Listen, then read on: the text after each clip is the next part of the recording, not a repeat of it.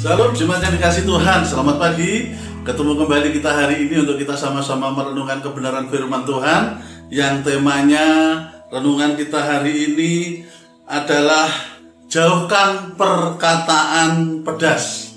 Dan kita ambil ayatnya dari Amsal 15 ayat yang pertama. Demikian firman Tuhan, jawaban yang lemah lembut meredakan kegeraman, tetapi perkataan yang pedas membangkitkan amarah. Semakin dikasih Tuhan sering kali bahwa e, kesalahpahaman e, antara seseorang dengan orang lain tidak harus didasari dengan sesuatu yang e, bersifat mungkin e, peristiwa-peristiwa besar atau yang menyakitkan apa, tetapi dari perkataan-perkataan sering kali tanpa sengaja e, perkataan itu melukai orang lain. Contohnya misalnya kita harus memperhatikan misalnya perkataan itu sebelum kita mengucapkan kepada orang lain. Kita mengucapkan hal yang sama, tapi dengan penekanan yang beda, itu bisa pemahamannya lain. Misalnya, kita menawari seseorang untuk makan soto sapi misalnya.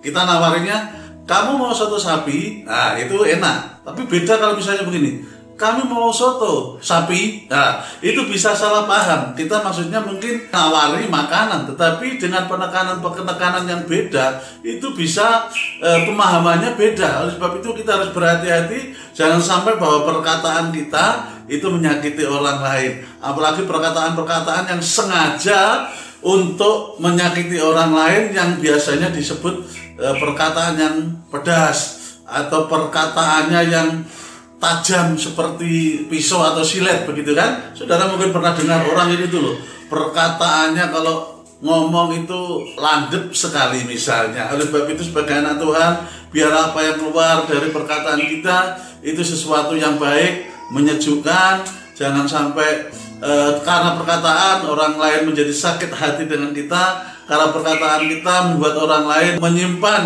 marah dengan kita. Saudara dikasih Tuhan, Seyogyanya kita sebagai anak-anak Tuhan membawa kasih itu bukan sekedar kepada perbuatan kita saja tetapi perkataan kita harus mencerminkan orang-orang yang mempunyai kasih di mana perkataan kita adalah perkataan yang baik, menyejukkan, membangun, ya, membuat suasana itu bergairah, membuat suasana itu eh, bahagia, senang dan sebagainya. Kiranya kita semua bisa menjaga perkataan kita dan menjauhkan perkataan kita dari perkataan-perkataan yang pedas yang menyakitkan orang lain tetapi sebaliknya kita semua adalah anak-anak Tuhan yang bisa membangun, bisa menguatkan orang lain, bisa menghibur orang lain lewat perkataan kita. Tuhan Yesus memberkati kita semuanya. Immanuel.